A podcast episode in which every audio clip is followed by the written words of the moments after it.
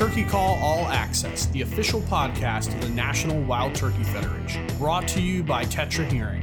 Turkey Call All Access is a digital campfire where we discuss topics of the day, conservation efforts, tips and techniques to better your experience in the field, and our members' stories.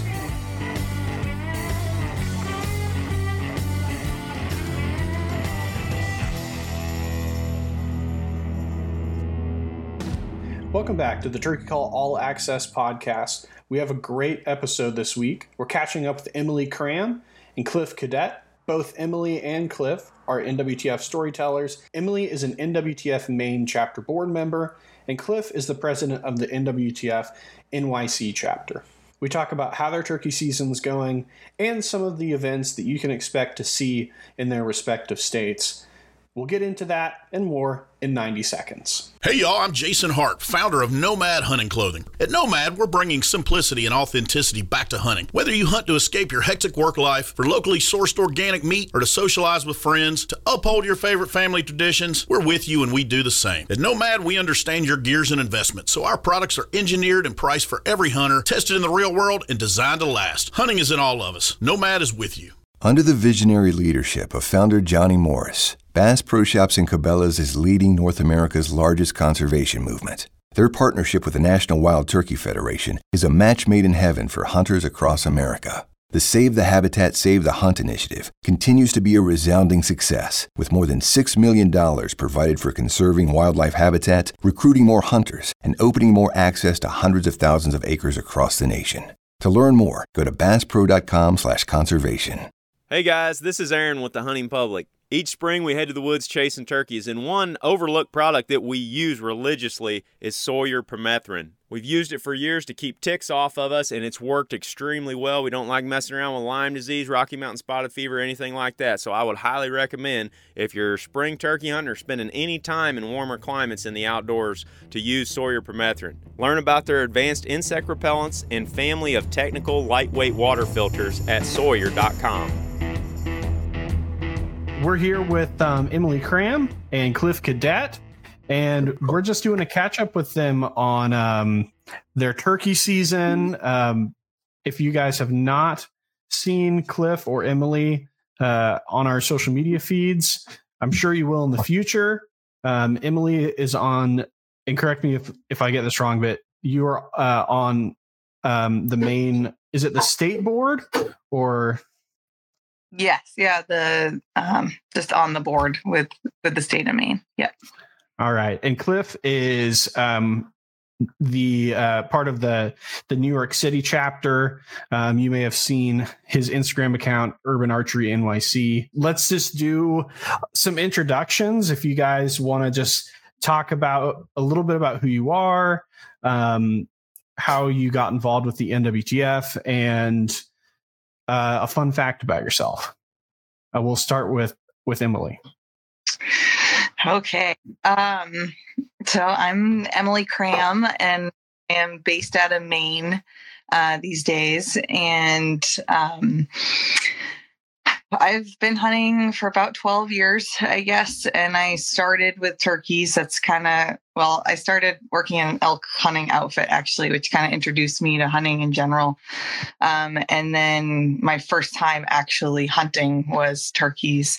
And it just totally sucked me in the, the call and response just the engagement that you have with hunting turkeys is um, I think it's super unique. It's early mornings. It's um, you can hunt before you go to work, which I find fabulous. um, I work for inland fisheries and wildlife at the Maine Wildlife Park, so I work uh, to help educate people who don't get the chance to be out in uh, in the world that most of us are, you know, hunting and fishing and recreating. Uh, and I got involved with NWTF. Um, it's been a few years now. Um, just always kind of giving and being a member, uh, and then more recently trying to get involved with the state chapter. Uh, and kind of a, I'll I'll include this as kind of my fun fact and mm-hmm. um, how I got connected. So as a kid, my grandfather used to give us uh, a hundred dollars each grandchild to give back in one way, shape, or form. So Mm. for Christmas. And so it was just a philanthropic act. So we could give that in five dollar donations to every to anyone or any place that we wanted, um, or it could be a hundred dollars somewhere. And so I had always been passionate about animals. So as soon as I got involved with turkey hunting, it was no brainer to me that that was going to be, you know, one of my few conservation groups that I gave to every year. So that kind of installed the kind the philanthropic kind of giving back and investing in things that I care about to give back and maintain for the future. So Kudos to your grandpa. That's like a really cool idea. Yeah. it's because it forces you and we had to come and report back with all of the grandchildren so my siblings and cousins and we'd sit around and um, each had to tell him what we gave to every Were there receipts required, or was this just based on your word? But for a long time obviously our parents helped us out and now it's i think it's second nature to us now which is pretty cool awesome. And Yeah. for I guess people will not be able to see this, um, but behind Emilie's head is a menagerie of of turkey legs and beards, which is awesome. She's certified. we'll have to we'll have to talk about some of those in a minute. Um, Cliff, why don't you kind of give us the spiel? Who are you? Um, include that fun fact in there. I'm sure there's there's many. Um, all right, so I'm Cliff Cadet, um, straight out of Queens, New York City. Um, I've been hunting for about four, possibly five years now. So I'm that adult onset hunter. Um, let's see, I got involved with the NWTF back in 2021 when I was invited to be uh, featured in a piece in Turkey Call magazine um, which was really cool. That was my first real exposure to the organization. And in 2021, the the author of that piece had kind of planted the seed up in my head, letting me know that at the time there wasn't an NWTF chapter in New York City. So I'm proud to say that as of last year, as of July of 2022, there is now uh, and a New York City chapter of the NWTF, which I'm proudly serving as the president of. So um just having a blast uh getting that off the ground um you know we're planning events activities got our uh our first annual fundraiser coming up um you know this summer. Uh what else? Um fun fact about me um i'm a i'm a ups driver yes um, so you know um i don't get to hunt during the week, which uh, like most folks do, or sometimes you know weekdays and such. So I have to take advantage of being the quote unquote uh, weekend warrior, if you will, um, to get out in the woods and whatnot. Yeah, and I love it. If you if you know people are familiar with your your account, they'll see you uh, practicing in your truck, which is I love. Yes. I I have a blast with it because I I basically terrorize all the dogs on my route. Um, they and so it, it's gotten to the point where even when I'm not calling, uh, practicing my turkey calls, they go berserk when they see me. You know, because they already know. Um, a funny story: I was delivering to um a two-story home with a, a balcony. Um, right above me, I was delivering and practicing my turkey calls one afternoon, and I'm walking away after dropping off this package, and I'm like, I feel like someone was staring at me or whatever. So I turned around, saw nothing, then looked up, and it's this big old cat just perched his head, like half his body, like through the gate, the railings that were up there on that uh, balcony. Like he was ready to pounce on me. so eh, I guess it's not just the dogs that I'm bugging, but the cats want to get at me too. Oh yeah, man! You never know what you're going to accidentally call in when you start uh, making turkey sounds. Yeah. I I've got a little. There's a an an urban park that's just down the road from my house. And before the season, I went out there in, in a morning and just practiced my calling and called in a coyote like within about 20 yards of me and got a really cool video of it and was like, oh my God. Like that was like I knew that was possible, but I didn't really expect it in this particular park. But let's go ahead and talk about uh, your guys' turkey seasons and we can kind of segue um, from that into I, I want to talk a little bit about the the work that that you all are involved in um, in your respective states. Um, obviously, Cliff, your how much how long is your season? May first to May thirty first. May thirty first. Okay, so you still got still got a little ways, two weeks yeah. left. So, is your season still open, Emilie? Oh yeah, no, we're about the same. Uh, okay, the June like fourth. It's the or that Saturday oh, wow. after um the thirty first. So I, I am jealous. My season is closed. Oh no. I did get a bird though. We can maybe talk about that later, but yes. the uh, uh, yeah, it's funny because to me it's like well, spring's over. You know, we've had like a 91, 92 degree day already. And wow. I guess for pe- everybody in the South, uh, we're Missouri's not the South. Uh, I'll fight people on that, but the East Kansas City's not.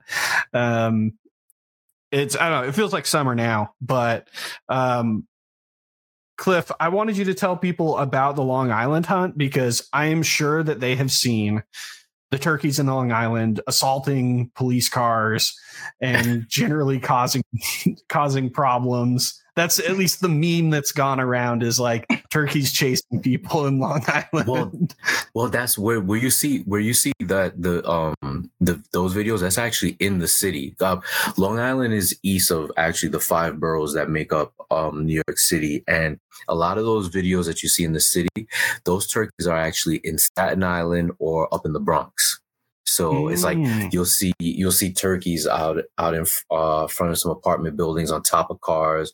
You see um that this popular one um that's been circulating is the the one in Staten Island where the turkeys are attacking like the cop cars, or the cops are literally trailing, you know, a bunch of turkeys just strutting along the, the, the street and whatnot. So it's it's hilarious. But Long Island, um, I guess the turkey population has there's been a huge boom in the turkey population because the New York State DEC saw fit to kick off this, um, you know, Long Island's first spring turkey season. From what I understand, they've had a fall turkey season since um 09, but again, this is their first spring turkey season. Oh, that's odd that it's you would think it'd be the other way around.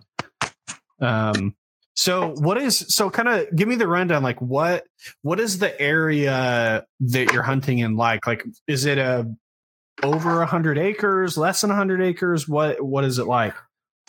Oh wow. Uh, i wouldn't be able to tell you the acreage to be honest. I don't know that off the top of my head. It was one of those where all right so because of what my work schedule is like being able to uh, roost birds is almost impossible for me because um, I'd mm-hmm. have to leave work at like two, three o'clock in the afternoon in rush hour traffic just to get, you know, out on the island by like, especially where I was hunting, it's already an hour drive from where I live. And then on top of that, rush hour traffic, you know, just to be able to roost birds. So, um, I luckily have, you know, built up enough of a network that I might, you know, uh, post a question in a Facebook group here, like, "Hey, has anybody heard any gobbles on this property?" and so on. Um, now, what happened with uh, Long Island is they work on a reservation um, system. So what happened was that uh, about probably a little less than a month before the season started, they held a drawing. Um, you were given a number, and based on what that number was, you were given a specific day and time to call and reserve a specific parking spot um, on a specific property. So, like um, where I was was a piece of uh, a forest called uh, Rocky Point, and it's got I want to say over 40 different parking spaces, and each parking space allows anywhere from one to two um, cars to park um, in that in that area, um, and based on where you park, will allow you to hunt that specific area within the forest. So, um, hmm. so for example, I was parked in spot thirty, and um, only one car can fit there, but um, they are allowed. You're allowed to. Each hunter is allowed to bring two hunters with them in the one vehicle. So potentially, you know, there could be three three hunters per car per vehicle, and you're limited to, like I said, that one area in the forest that you can hunt. Um, and that's pretty much that's the way the reservation system worked for that first week. Now, if I want to hunt, or if any hunter wants to hunt Long Island um, any week moving forward, um, they'd have to call on a Monday to hunt for the following week. So, for example, if I wanted to hunt any day and I could only choose one day, one piece of public land, one parking spot, any day next week, I would have had to have called yesterday to find out any of those spaces are available and make a reservation for a specific day. And so every Monday you can call in to find out if what spaces are open for the following week.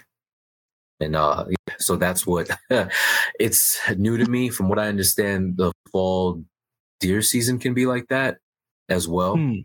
Like um, they've got a whole reservation system, so I'm totally new to it.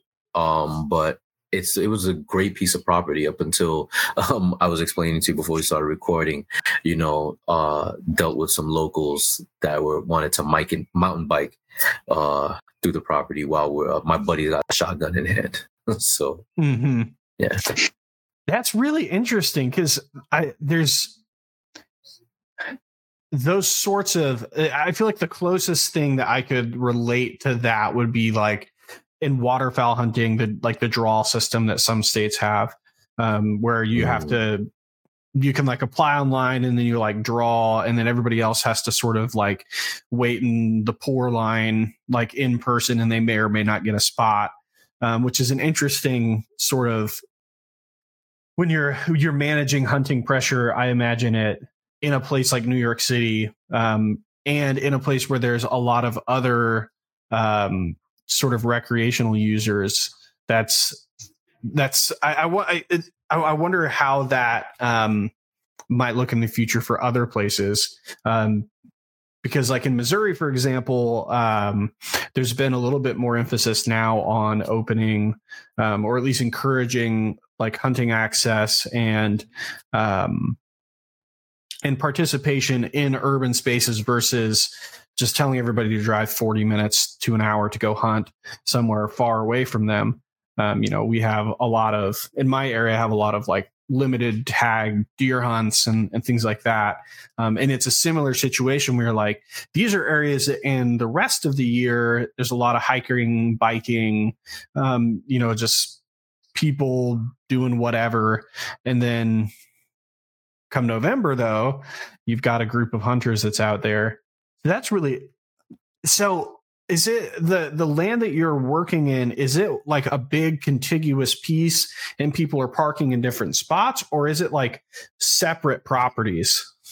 No it's just one huge piece of property um and the parking spots can be accessed by um like so my my parking spot for the zone that I could hunt that I had the reservation for, my parking spot was literally on the side of the road. So, which was um, that road was literally on the the perimeter of this property. So I literally just came off the main highway, drove like another five ten minutes, and pulled over on the side of the road, and I was good to go. And I just hiked into mm. a trail and just went from there. Um, other the other um, the other parking spots are accessible by dirt roads.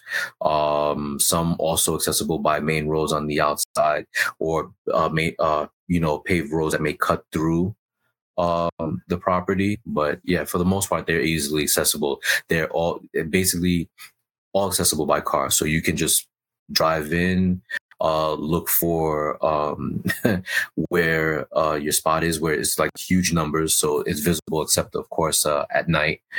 Um, and uh, yeah, and that's it. You can easily get to your spot. You gotta. What's funny was about the the weekend before. Um, I went to hunt the property. I um I went to do some scouting, and it was like four thirty in the morning, and I'm driving, and I'm thinking um, I'm passing residential property because I see this one car parked, and I'm thinking they're in their driveway. Really, this one car was parked in the spot that I was going to because somebody else had the same idea. The guy had I had a reservation Ah. for Saturday. He had a reservation for that Tuesday. So him and his buddy had parked there. So I couldn't see the parking spot sign. So I like drove past it. And I'm like, I'm gonna have to wait for it to get lighter so I could see whether or not like where this sign is. And it turns out I really couldn't see it because this car was parked there. Did you uh, did you run into him? Yeah, when I finally did park, um, you know, I'm I'm ready to hike in. These two guys came walking out, and I was like, "Oh, so you heard anything?" And they were like, "Nah, we didn't hear anything." And then at the back of my head, I'm like, "Yeah, right." And so, Liars. so yeah, exactly. So uh, I got I got back into my car and just sat there. You know, I made it look like I was looking at onX, you know, on my phone Mhm. and um, I waited for them to pull off, and then I got out of my car, and then I hiked in myself. But they were telling the truth. I didn't hear any gobbles either. So All right. Well, what about you, Emilie? How is your season gone? I saw that you helped a friend get on her first bird. Yes, and so the past couple years, last year and this year, I've helped some friends get their first turkeys, and I think I've like decided that's like way more fun than I could have ever thought. And um, I'll be honest. So we went. she came in from Utah on opening the night before, no, on opening day, and um, she, we she gets off the plane. We went for a hike, got lunch, came back to my house, and it's kind of like settling in. And I was like, "Well, there's two toms in the middle of the field. How do you feel? You want to go?" Oh. um, I was like, "All right, here we go! Like gear up." And we could drive around so we could skirt kind of like part of the field and um, get to the spot that I was 90% sure they were going to pass through, get settled. And um, so we get there, and it took them what felt like eternity to pop out into that field. And um, I, from game cameras and from just seeing them around, it was two nice toms and a couple hens that had been traveling together. So I was like, all right, like this is great and they came in and they just hung out like at the diagonal corner of this field which for i don't know 30 minutes at 80 yards Mm. just all puffed up and but of course you kind of just like your heart is like it wants to race but it can't yet because Mhm. moving. And they weren't really gobbling. They were just all puffed up. You could hear the spitting and drumming though. And um so she'd been turkey hunting a couple times but had had never had the opportunity to shoot a bird. And um so they stayed at the closest they got was 56 yards went back to 80 um and I and then they went to roost and I tried getting really aggressive calling right at the end after the hen flew up that they were with and they started gobbling and I was like maybe I'll break them Mm. and to my decoy. And meanwhile I'd heard um birds roost behind us like just the flap that you're the wing flapping. And so I was like well there's birds around like this is good. And so they all disappear take our face mask down. I'm like, well, you got the show. Like, honestly, like that was a very cool experience. And we know they're there and we'll come back in the morning. And and then her eyes just get really big. And she is I'm leaning against a tree and behind me, and she starts pulling her face mask back up.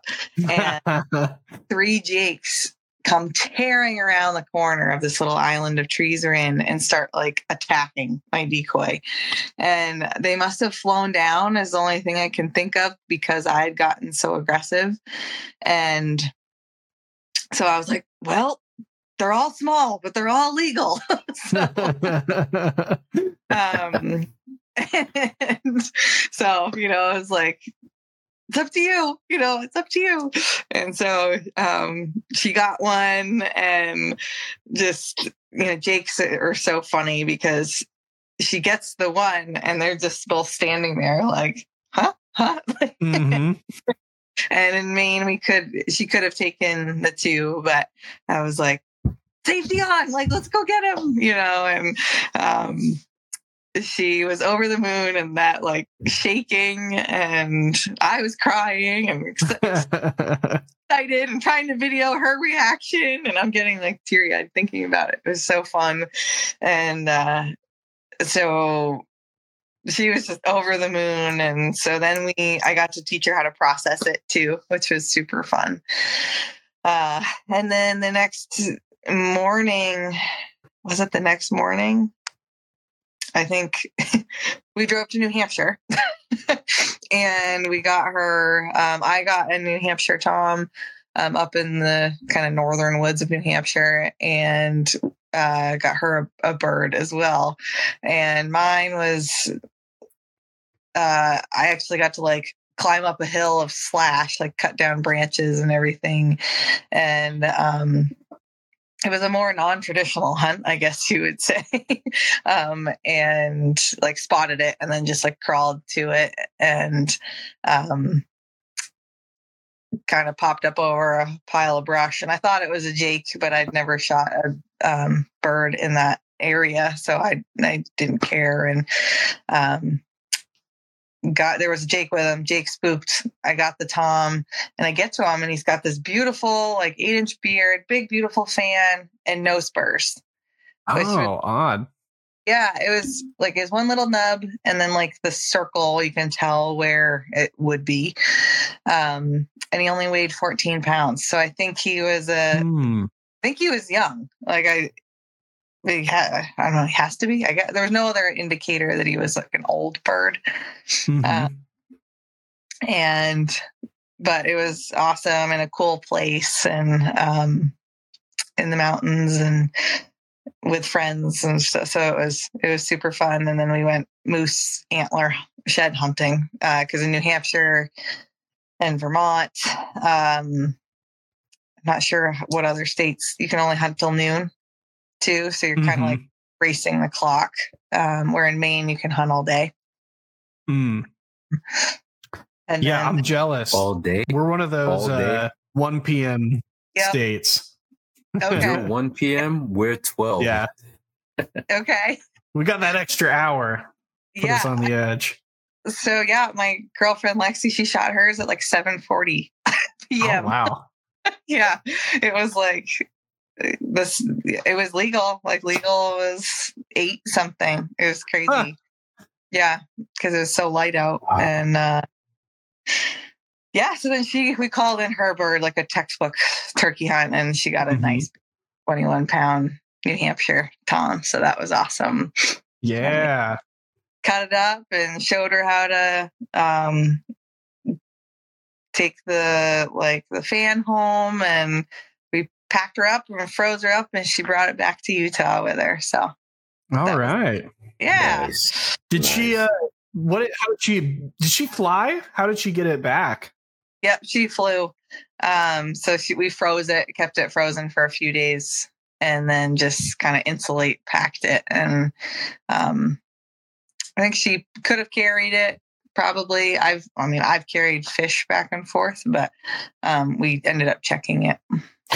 Was this I- in like can a o- cooler, or did she go straight in the like luggage? Straight in the lug- like wrapped it. I, We're could, just I could only. I can only imagine this piece of luggage going through an X-ray machine and a TSA agent like See some Well- little toes in there, just like. might kill me for saying this, but she's a new turkey hunter, so it's okay. But she, on the second bird, she kind of got the shoulder and breasts like pretty good with the with her shot. So we're Mhm. like picking out the shot, and I was like, I don't know that you can bring this through as a as a carry on because oh, like that's a lead. yeah. so I mean, I'm sure it would have with enough conversation, it probably would have been fine. But we're we majority decided with friends, let's just check this. yeah, I have heard that like a Yeti hopper makes mm. you can use that and put stuff in it and like good to go like as a carry on and i've never traveled and and shot a bird so i've not tried it myself but yeah yeah i've only brought fish back from alaska in my carry on and it worked out that's so. the way to do it Hey y'all, I'm Jason Hart, founder of Nomad Hunting Clothing. At Nomad, we're bringing simplicity and authenticity back to hunting. Whether you hunt to escape your hectic work life, for locally sourced organic meat, or to socialize with friends, to uphold your favorite family traditions, we're with you and we do the same. At Nomad, we understand your gears and investments, so our products are engineered and priced for every hunter, tested in the real world, and designed to last. Hunting is in all of us. Nomad is with you. Under the visionary leadership of founder Johnny Morris, Bass Pro Shops and Cabela's is leading North America's largest conservation movement. Their partnership with the National Wild Turkey Federation is a match made in heaven for hunters across America. The Save the Habitat, Save the Hunt initiative continues to be a resounding success, with more than $6 million provided for conserving wildlife habitat, recruiting more hunters, and opening more access to hundreds of thousands of acres across the nation. To learn more, go to basspro.com/conservation. Hey guys, this is Aaron with the Hunting Public. Each spring, we head to the woods chasing turkeys, and one overlooked product that we use religiously is Sawyer permethrin. We've used it for years to keep ticks off of us, and it's worked extremely well. We don't like messing around with Lyme disease, Rocky Mountain spotted fever, anything like that. So I would highly recommend if you're spring turkey hunting or spending any time in warmer climates in the outdoors to use Sawyer permethrin. Learn about their advanced insect repellents and family of technical lightweight water filters at sawyer.com. So. Speaking of, um, you mentioned moose hunting. Um, that's something we should talk about for a second because we actually have, by the time this episode will come out, um, we'll have an episode of NWTF 365 um, that's a moose hunting in Maine episode. Um, and you, did you get a moose this year or was that last year? Uh, it was this past fall. Yeah. Wow. And yes. that's a so in your area, is it a tag draw or how does it work? Yeah, so when you guys were discussing like kind of like the reservation and tags, or, um, it is a lottery system. So in Maine, it is a very coveted thing, to be honest, um, as as most lottery systems for any any draw uh, hunt are. Um, but like thousands and thousands and tens of thousands of people put in for the Maine Moose Lottery, um, and they usually draw about four thousand uh, permits a year, mm-hmm. and the state is divided into wildlife management districts, um, and there's obviously more desired districts than others, and um, so I was very fortunate to get a pretty coveted tag last year and um, it was pretty special, and you get six days because you can't hunt on Sundays in Maine. So mm. not all day, but we can't hunt on Sundays. So. Mm. Mm. So you get Monday through Saturday for your moose hunt, and so you get assigned. So when you apply for your moose tag, you apply you have your like one through 10 choice of district, and then you can choose antlered or antlerless or either or um, if you're not picky. And then um, there's also week preferences, and I'm trying to remember if you can. I usually just say it doesn't matter, but um, yeah, so there's there'll be a week on of hunting, a week off of moose hunting, week on of it's a it alternates on and off for I think there's three bull weeks and two or three cow weeks. They're that are like cow specific, and there might be one that's both, but in different districts throughout the state. Can, and can now I that ask, you, mm-hmm. oh no, I'm sorry, I'm sorry, I I was just curious to know that alternating the one week on, one week off, is that um the one week off? Is that absolutely no uh, moose hunting, or do they give? It's like um when you draw your tag, you you're one week on, one week off, and maybe another group of hunters hunts your week off. So it's moose, no moose hunting at all, and you only get six days. So you get one week. Oh. Um, so pretty because I've done it and I've been on some other friends' moose hunts. Like it's very high pressure, and mm-hmm. because you're prepared. Well, in my eyes and my close friends' eyes, is you have to be prepared to be gone for eight day, eight to ten days if you go up a day or two before to scout and kind of set up camp, and then you're you could not get a moose till Saturday evening, and then you're not going to leave till Sunday midday the next day. So, and like the zone I was in is as far away as you can possibly get, um, and you have to bring everything with you. I mean, you're three hours to the nearest convenience store, so um, like you need you're recommended to have special tires on your vehicle and you need to bring all your fuel you know like gas cans and your food and luckily there's like springs natural springs if you know about them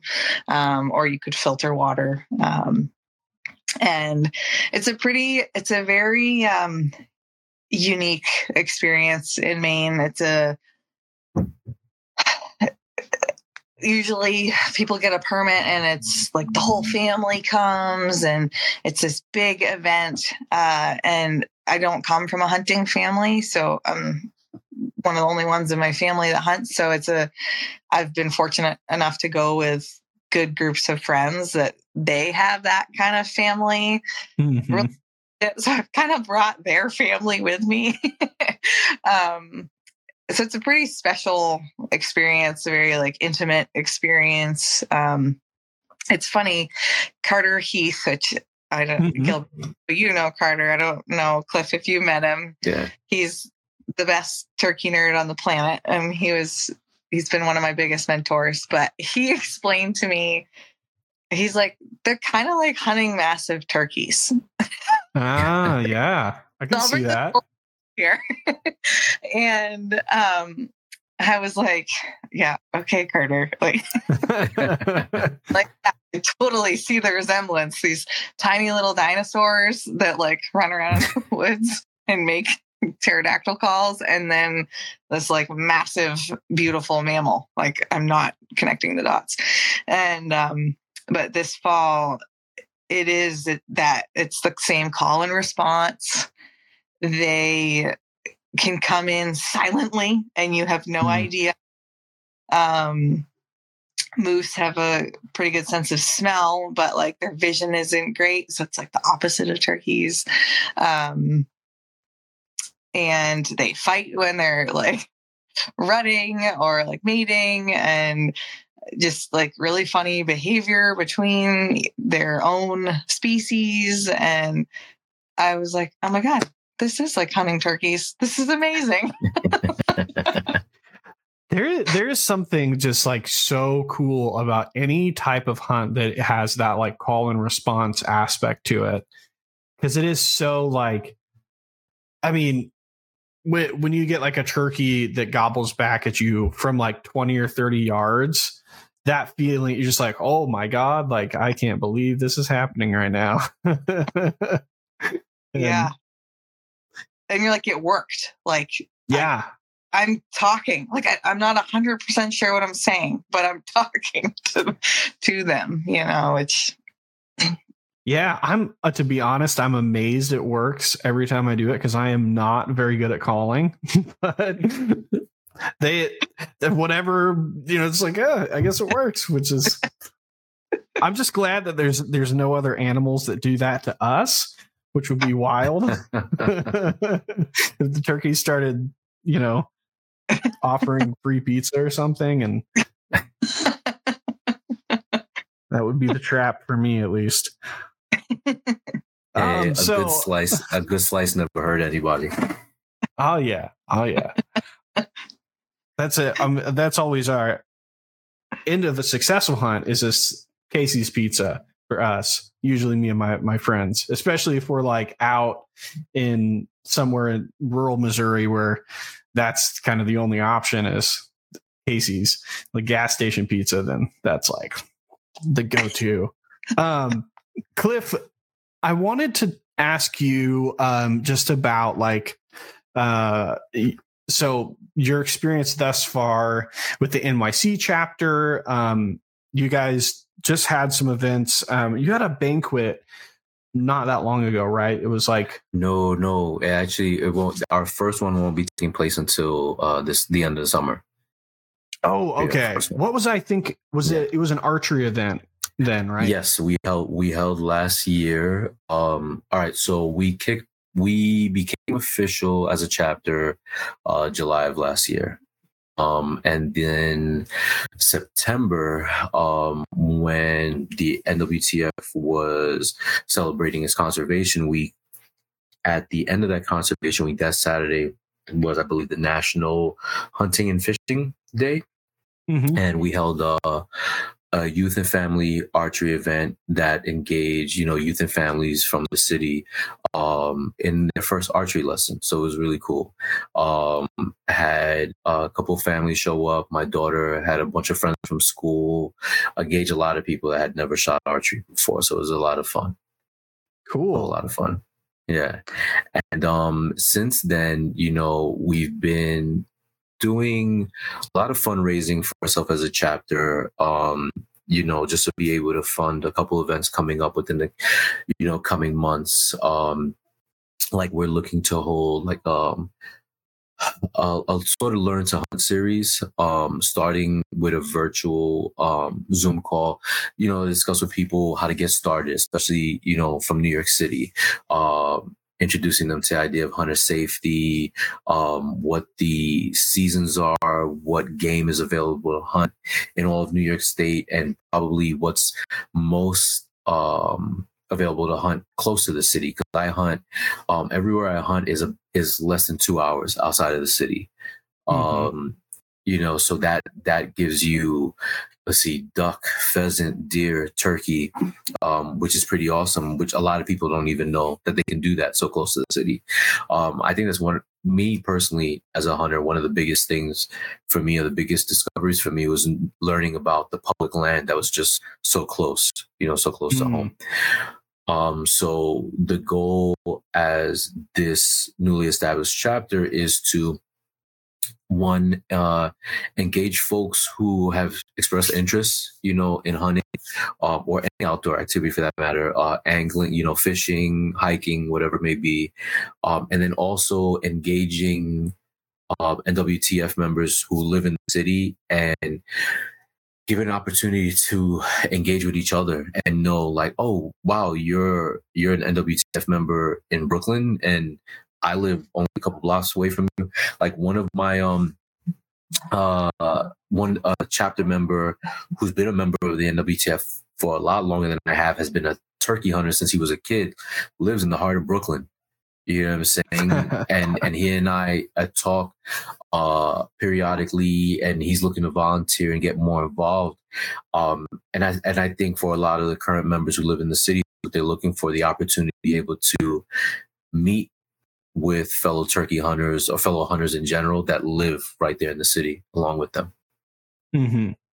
Yeah, that's awesome. I, I mean, yeah, who would, who would have thought like, obviously when when you, you first came to the NWTF's attention, I think people were surprised that anybody in Brooklyn was was hunting in that area and let alone mm. that we'd have more than one NWTF member there. It's I I think it's super exciting, um, and especially like what you said. Like my my experience is similar in that um, like I did not grow up hunting, and um, the I learned to hunt in a, a, pretty urban environment and kind of realize have realized over the past um, about eight years that I was like, oh wow, there are all of these places to hunt around me um, that are, you know, you just if you don't have any grid for it, it's or somebody to talk to about it, you would never know. You'd just be like, exactly. like, oh, that's weird. Like, what is that place?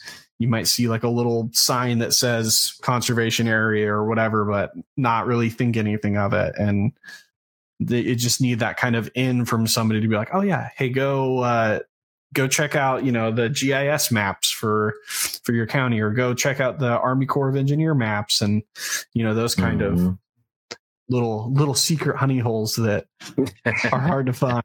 at the, at the end of the day, I guess we're trying to create a, a, a safe space, if you will, because I, sometimes I feel like a lot of the hunters that do live here in the city are wary of who they discuss hunting with because they don't know Mm. who's for it, who's against it, um, you know, and it's like um, I it all right. So at work, when I when I first um expressed interest in hunting, I didn't know that the guy who parked his truck right next to me was an avid hunter. He's been hunting for ages, you know. Mm. And then and then once I knew that, it it would be like I come in in the morning. He's like, "Okay, what do you want to know now?" you know, because I'd, I'd be bugging him and picking his brain. But God bless him, like he's endured me over over the last couple of years. Now it's like um, he he's not really big into turkey hunting. Um, he's a big deer hunter, and so like um, I remember I was like, oh, why don't why don't you turkey hunt? He's like, no meat. And I'm like, okay, I get it. But um, but now he bugs me. I come in every Monday. He goes, did you kill turkey yet? And I'm like, nah. He goes, you're not a turkey hunter.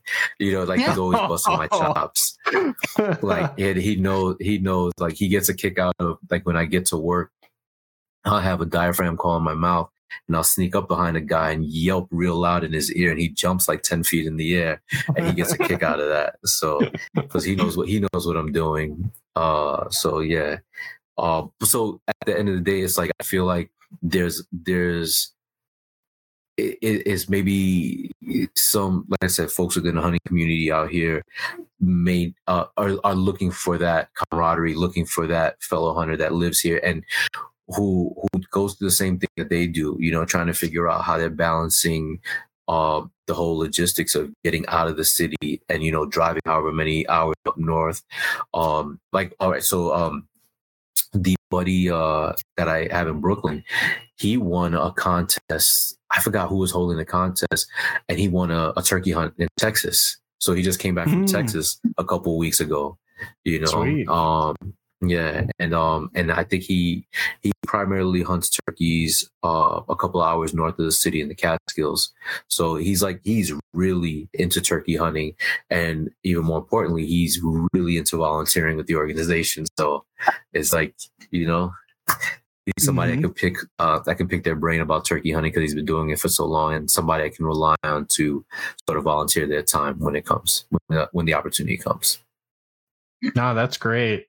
Um, Emilie, what is um, I guess from from the Maine perspective, um, what's kind of happening in Maine? What's what are some things that people can be excited about um, if they're members uh, in Maine and and sort of you know where what are you excited about like with NWTF happening in your area? Yeah, so I did. I want to commend Cliff on.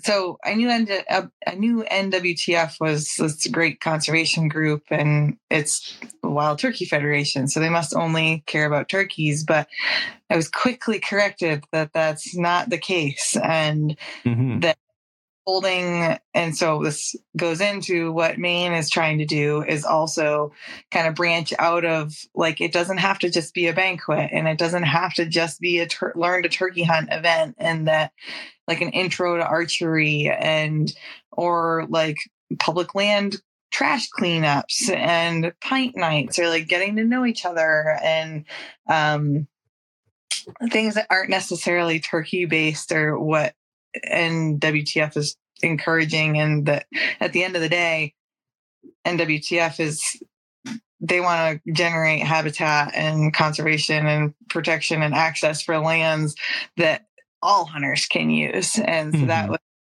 um I've been learning more about that lately um, as I've becoming more involved, and um, that just makes it like even more of a no-brainer to me to being involved um, because the same habitat is it's beneficial and what I love is the NWTF sees that like you go on their Mhm. Instagram page not only pictures of turkeys. Like during deer season, it's deer. Mhm. Yep. I commend them for doing that, but also Cliff for like taking your first event of it doesn't have to be the banquet's coming and we need those and that's great. Um, Mhm. but in um so the Maine uh crew is we just had a banquet and I believe it was a record banquet, um, which was pretty Nice. awesome. It was a lively crowd. We sold out our tickets. Uh, Yeah. we got a ton of amazing donations from Bruins playoff tickets to um, dog treats and coffee and camping equipment and firearms and um, uh, vacation rental at like someone's camp. up in Maine. It was it was really um, a good good group and so they're working or we are all working on um, i'm pushing for like a 3d archery event um, Mhm. Partnering maybe with bha um, and just getting more people together with like-minded things. Um, a women's like learn to turkey hunt event um, there's definitely a lot of demand for that in our area. Um, and I am also been trying to start a second chapter kind of up in my area. Um, we only have one chapter in Maine right now, where impressively New England has a lot of chapters for such small states. they have a lot of chapters. um, and so Maine has kind of gone back and forth with that over the years. So Carter and I, I kind of told them I could that June, we can't talk about this till turkey season's over. um, but uh, some so main use to some like cool historical things with turkeys is they used to actually almost be gone in the state of Maine. Turkeys did. Mhm. And so it was a lottery system to get a turkey tag at one point. Um, and then it used to only be you could only hunt till noon. And now there is so many turkeys in Maine to the point that everyone or a lot of people hate them. Um, or you kind of get the like, oh, it's so easy to turkey hunt. Like ugh, Mm. for that, it's so easy. like, like, okay. Like, some days it's fairly easy other days it is not easy um and so we have pretty big bag limits now um two males in the spring and then in my area which is i'm kind of southern um is i get kind of five birds in the fall Mm, Either- wow. yeah, which is wild. Um, but this year it's been pretty cool, and NWTF did highlight it a little bit. We've um, captured the Department of Inland Fisheries and Wildlife. Um, captured a lot a bunch of birds and shipped them down to Texas to help revitalize their eastern turkey population um, and to my knowledge it, they all made it there. I know that. Um, I don't know how they're doing now. I think some of them had little like radio backpacks, um, which I find hilarious. Oh yes. Have you guys seen the the poult radio backpacks? No, are It they like, the cutest thing on the I- planet. They're like little tiny little radio backpacks, and they put them on the poults. It is it's unbelievably cute. wow. that felt pretty special to like have Maine be a part of that, and they're upping their banding um, efforts to try to just learn more about their behavior, where they're traveling. One of the biologists said probably the coolest thing was one banded bird was found 30 miles from where it was originally banded, which wow, Turkey. So it's traveling. Yeah. yeah. So yeah. So That's exciting. Well, I'll have to um we'll put in the show notes um an art we have we have some uh, some articles about that that Okay. stocking program um in East Texas. It's the they call it super stocking. I won't go real into detail on that cuz I don't want to I don't want to butcher that the details on that study because um, I'll, I'll leave that for the for the article. But for people yeah. who are interested, we'll put that in the show notes um, that people can check that out. Um, which speaking of next door to you guys, which I'm je- I'm pretty jealous of the the New England states because like Fred and uh, David and some of those guys, they're always talking about they're like, oh, you know, I'm going to go to Vermont and then Maine this week, and then I'm going to go to New Hampshire, and I'm like, oh my oh. god, like it's just like an hour or two drive. yeah, always going around. I I I, I like uh I, I hate waking up to Fred's posts. You know, in the morning to see where he shot his most recent bird uh, yes, I know. yes, the um, we just had put out too for if people who are interested in the history of turkey conservation in that area. Um, the Vermont Fishing Game shared with us this really cool turkey film from 1969. It was shot mm-hmm. on 16 millimeter film. Um, and it is like everything you'd expect it to be with like cheesy synth and like all about like the the history of of the turkey in in the state from uh you know a couple decades ago. Um and so that's on our youtube channel.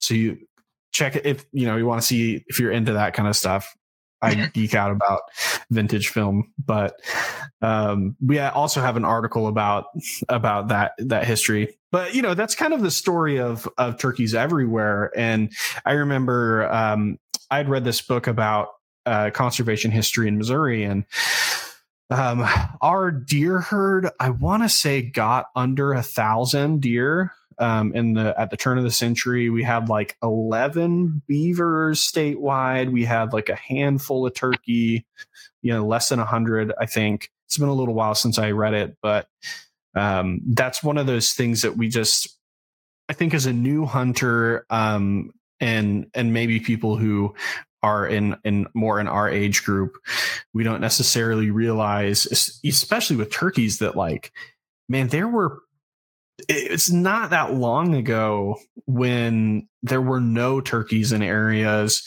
um, where deer numbers in certain areas were really low. And obviously um, you know we're we're doing a lot of work and, and putting a lot of money into research and and habitat work to address current population declines. But um, it is one of those things that man, none of this stuff happens on its own. And that's been one of the things that has has been both sobering but also very exciting is is realizing like conservation is not sort of the domain of the fish and game agency. Like conservation is really driven by people and just volunteers local communities. Um and yeah like your wildlife biologists are helping it but 90 whatever percent of, of public land, especially, you know, east of the Mississippi is, uh, is privately held. And, you know, most of the wildlife, uh, kind of lives in, in those domains and is subject to the, the conservation efforts of, of regular people. And, you know, without guys like, um, like your your folks over in in Maine and without guys like Cliff or you know all of our volunteers throughout the country. It's like those the projects that are making stuff happen. They just wouldn't exist, and it's it's exciting to be a part of that. It's it's also you know a little bit a little bit sobering because you're like man you know the the burden is on us as as hunters and and anglers that you know we have to kind of take up that that call um, and, and be proactive and not just buy a license and, and say that that's enough because it, it's not. I'll get off my soapbox on that. Let's no, see. you're right. It's a lot of work, but it's important stuff. In the interest of, um, I wondered if you can give people, if you have any any late season turkey hunting tips for those people who are still out there, whose seasons are still open, who have not gotten it done, who are maybe are feeling discouraged, and and thinking there are no turkeys in these anywhere. They're all gone. they none of them gobble ever. I might as well just go home and eat a pint of ice cream and cry. Well, um well maybe this will be like advice for myself. Uh and this I ate a pint of ice cream with a plastic knife on the way home the other day. feeling a little attacked, Gilbert. But uh, I think I was talking with some good friends the other day that we're seeing the turkey behavior, at least in our area, kind of be like spring has come on really fast here in New England. Um, like grass is super high, pollen is everywhere. It's just everything's changing fast, kind of like what you said. It's already summer down there. We're not quite in summer temperatures yet, but it's everything's changing. Um, so we were discussing that it was almost like we needed to hunt turkeys like deer.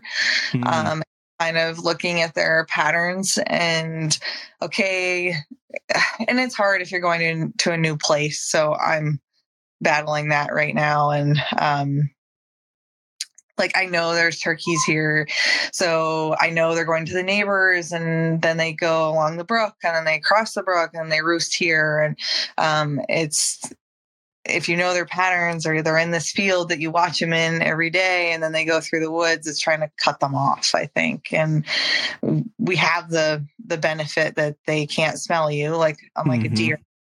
Um, so uh, that's kind of the one bigger tip I think I've been trying to think about. And um, I actually I went out tonight to just see kind of what was around and grab some game cameras, uh, cards, and I didn't see anything. And we had some crazy wind come through, so I I don't know what they really did if they roosted early, but like I saw a beaver go through the brook, and I was like, oh.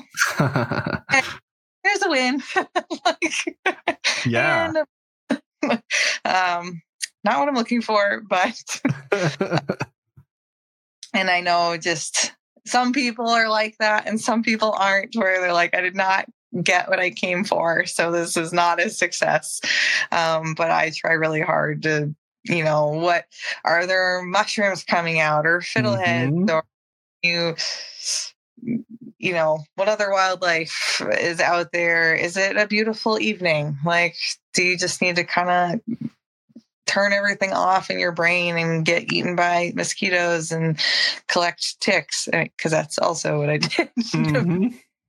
um, yeah, late season. I think you're. It's either they're gonna like get the second wave of being hot, and you're gonna be able to hunt them like you normally do, or you're gonna kind of have to change your tactics and cut them off on the on the hunt. So that's yeah. That's what I'm telling myself, at least, since I haven't shot. that's a good that that's a perfect segue into my experience this year because um so I was hunting um, a bit of, of a public land that's close to me. Um, and first first day of the season, I had like the the ideal stereotypical like turkey hunt. I found a bird that was roost. I knew I from pr- last year I I gotten very close, but um, was not able to seal the deal ultimately because it's uh, the area that I was hunting in. It's a lot of mixed sort of like big bottomland woods, but then like these like pretty thick like sycamore and like um box elder kind of and maple tree like groves where it's like a lot of small trees. Um, and so it's pretty close quarters and you know you'll get a 15 second window to like shoot a bird where you like see him coming and then it's like he sees you and he's gone. And so you have to really be paying attention. And so i i had like a perfect opportunity you know had this bird come in. It was it was per i was like beyond thrilled um, because i had a hen that came and flew down like 15 20 feet from me so i'm like sitting there frozen like oh my god and i have a tom that's strutting up at about probably 40 50 yards from me um, but i couldn't see that there was a little wire fence that he was just not into crossing. It's like about a knee high wire fence. And he just kept going back and forth. And I totally whiffed it. I was I was super nervous because I was like, oh, this hen's gonna bust me any second. And just made a terrible judgment call, whiffed the shot, totally got away. I was so mad at myself. I was like, oh no, I can't believe I did that. Like this was like this was the picture perfect scenario. It was this should have totally worked out, and I just messed it up. Um, and so ended up walking around and picking morels and just sort of being like, you know what, you know, I'm just gonna find some mushrooms and I'm not gonna worry too much about it. And then the next day, um, I ended up going to an area that was close to it and just hearing tons of birds had like a couple three or four situations where i had a, a, bird like come in that i just couldn't get a shot had one come in behind me and walking around and it's probably like 10 or 11 at that at that point and and i'm like man i'm kind of feeling like just leaving pretty frustrated and i stumble upon this area where there's a bunch of scratching and droppings and you know, speaking of what you were talking about with with hunting them like deer, it's like, oh, okay, this is an area with a lot of sign. I know there are birds in the area. Like they may not be responding to my calls right now, but they're somewhere around here. And so I was just like, well, I guess we're just going to sit here for another hour. I'm going to put our put the big boy pants on and and not just give up and you know tough it out for another hour or two and see what happens. And sure enough, you know, had a started getting some hens calling back to me. Had a hen come out in front of me about 10 yards. And I happened to look over my shoulder and there was a tom coming in behind me at like 20 yards. And so I scooted around and shot him right when he stepped out in between a tree. And I was like, oh my God, like, can't believe that happened. And it was just, you know, I had been sitting in the in those woods calling for like an hour and a half previous but those turkeys were not they weren't responding they were just moving through mm-hmm. and you know right place right time you find sign and sit on it and sometimes that's you know you get lucky and they they come through the area and it's you know felt like a deer hunt it didn't feel like a turkey hunt and I don't know that sometimes that works. I'm certainly no uh, no expert in at turkey hunting, but do you guys have anything um, for the good of the order that you would you know any upcoming programs, any upcoming events that you want to plug um, that people should know about? I mean, I'll go. Um, I mean, for those listening, we have. Um, if you're in the New York City area, we've got uh, let's see, we've got a turkey hunting and deer hunting seminar. Um, then we um, coming up in June and then July, a deer scouting workshop. Um, and then in August, our uh, first annual banquet. So definitely, um, like I said, if if any of the listeners are from New York City or within an hour or two drive, please, um, we could always uh, use volunteers. You know what I'm saying? Because volunteers are the lifeblood of this mm-hmm. organization. Um, and if any of these listeners know, are from out of outside of New York City, but know someone in New York City that's looking to who's interested in getting into hunting and um, don't have necessarily um, a connection um, to it, they could definitely reach out to us as well.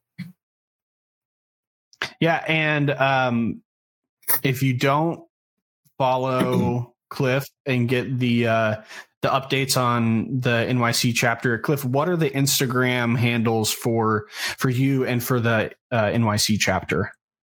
Um, all right. So most importantly, most important to me because um, it's it's really about this chapter um, and we use uh, instagram as our primary form of uh, communication it is at nwtf.nyc um, we like to repost a lot of the NWTF's um, Instagram stuff and share uh, information about what's going on with our chapter as well. Um, and then if anyone wants to follow me, I am at Urban Archery NYC. Um, and that same information also is shared um, through there. Cool. Yeah. So if you're if you're in New York, you want to get into hunting, um, even if you don't call yourself a turkey hunter, check out the NYC chapter, get connected with them, do an archery event, whatever. Um, it'll it'll be a good opportunity to connect with some like-minded people um, who are also interested in hunting and conservation. Um, mm-hmm. Emilie, do you have anything for the good of the order? So the Maine team is going to be at the Maine Moose Lottery um, with some information and games for kids. Um, and so that is in June, I think. yes, it's in June.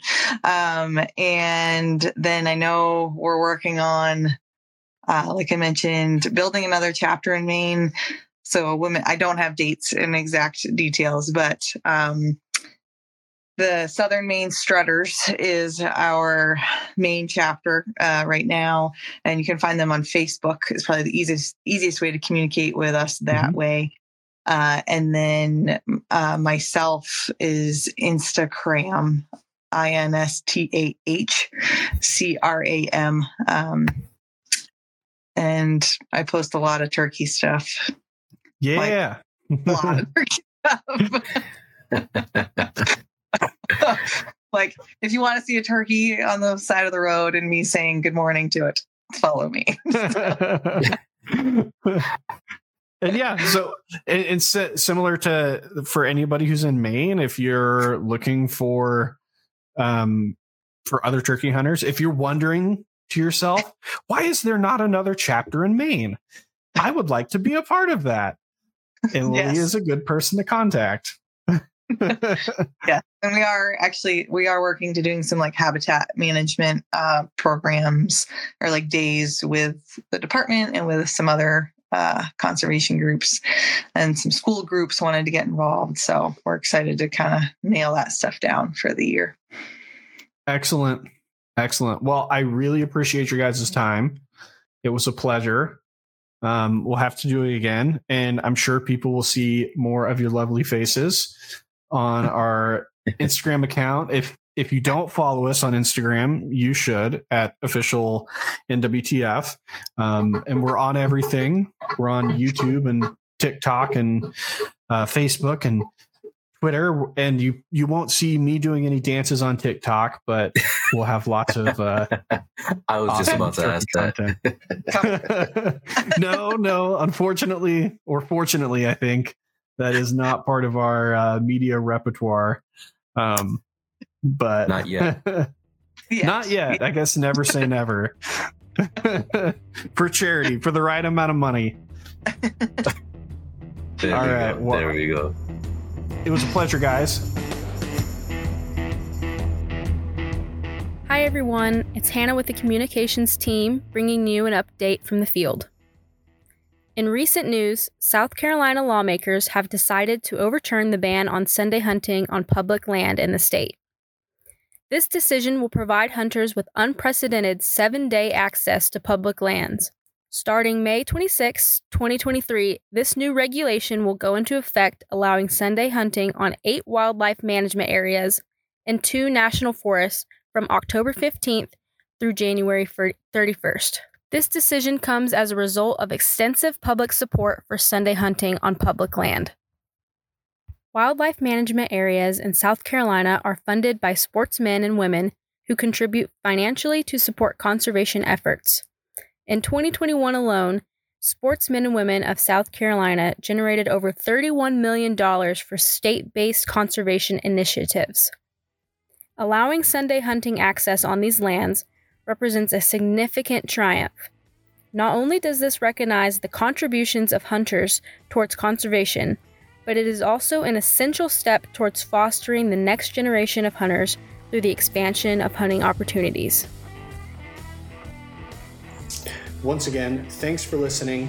We will have the link to that East Texas Super Stocking program in the show notes, as well as the Vintage Vermont film if you had an interest in that. We have a ton of really awesome research and on the ground conservation work happening across the United States that we're excited to share with you about. And for everyone who's still out there turkey hunting, good luck for the end of your season. And for the rest of you all, we'll see you next time.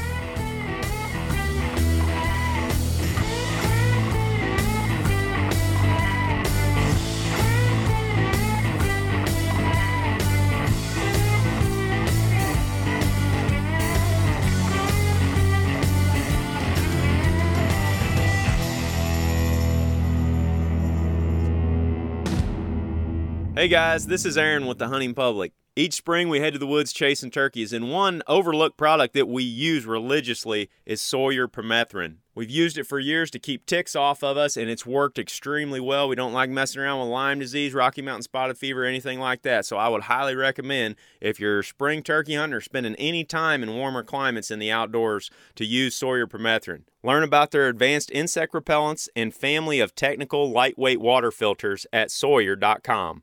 Under the visionary leadership of founder Johnny Morris, Bass Pro Shops and Cabela's is leading North America's largest conservation movement. Their partnership with the National Wild Turkey Federation is a match made in heaven for hunters across America. The Save the Habitat, Save the Hunt initiative continues to be a resounding success, with more than $6 million provided for conserving wildlife habitat, recruiting more hunters, and opening more access to hundreds of thousands of acres across the nation. To learn more, go to basspro.com/conservation.